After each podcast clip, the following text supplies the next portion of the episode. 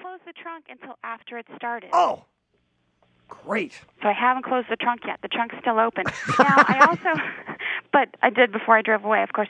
But um, you know, when I tried to start it, it, it didn't give me any click, and it didn't give me any like a roo roo roo kind of noise. Absolutely nothing. You turn the key Right. and it's Right. dead And- silence. And when you turn the key a little forward, you know, like before the car's going to start, but in just one of those positions between, um, the radio didn't work. So that's why I thought maybe it was the battery. Did anything else work? Did you try anything else beside the radio? Nothing worked. Did the lights come on on the dashboard? Mm, I don't remember. W- Was the dome light on when you opened the door? I don't These remember. are all important questions, Dee. Yeah, I'm and you so failed sorry. on And- every one of them. If you can't answer these questions, how can we help you? You We well, have I to was be so proud of disqualified. myself because I opened You the go trunk. No, no, the you- truck, and and you- you my found the problem. battery. I mean, that's brilliant. well, usually, I often wondered where they had those batteries. Well, it continued to happen a few times. It's very sporadic. Now, it's not happening as much, but it still happens maybe once a week. well, see, the fact that the battery looks so good is largely due to the fact that it's in the trunk. Oh. So it doesn't get water splashed on it Yeah. like the batteries under the hood. It looks like it looked the day it was born. Yeah. But I Doesn't would mean it's what's inside. I mean, I look as good as the day I was born. It's inside that I'm a. Comp- I mean, people look at me and they think I'm 25 years old. Inside. Oh, God, so there's much. such a rotten mess going on in there. So I think it's likely You that, need a you battery. that you need a battery. Yeah, Really? and I mean, no lights came on, right? No, uh, No. Once you got it started, the No. charge light wasn't on. No. You probably need a battery. And it could be something simple. If the battery is relatively new, if, if it's not one of those batteries that is sealed up, it might need water. Okay. Spray the hose on it, see what happens. Okay. Maybe it's not a battery that is done for forever. Okay. And it may be retrievable, but I mean, the place to start is to have the battery load tested. Load tested. Load. They put lodestone on it.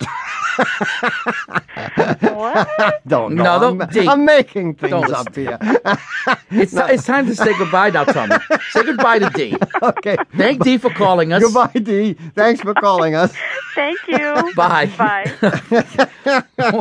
One eight eight eight Car Talk or one eight eight eight two two seven eight two five five. Hello, you're on Car Talk.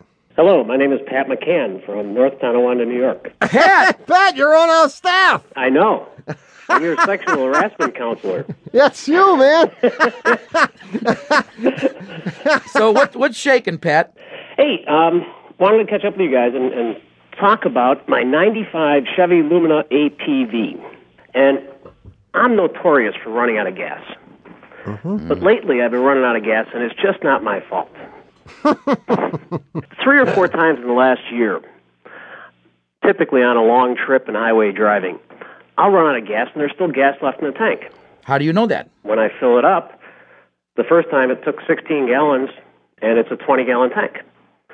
And the second time it took about 15 gallons. So I had five gallons left. So, how did you conclude that you're out of gas? Stop running. Yes. And you know, you put your foot on the gas pedal and But how do you know it didn't stop running because the stars were wrong? I mean, are you uh, why? Why do you blame it on the gas?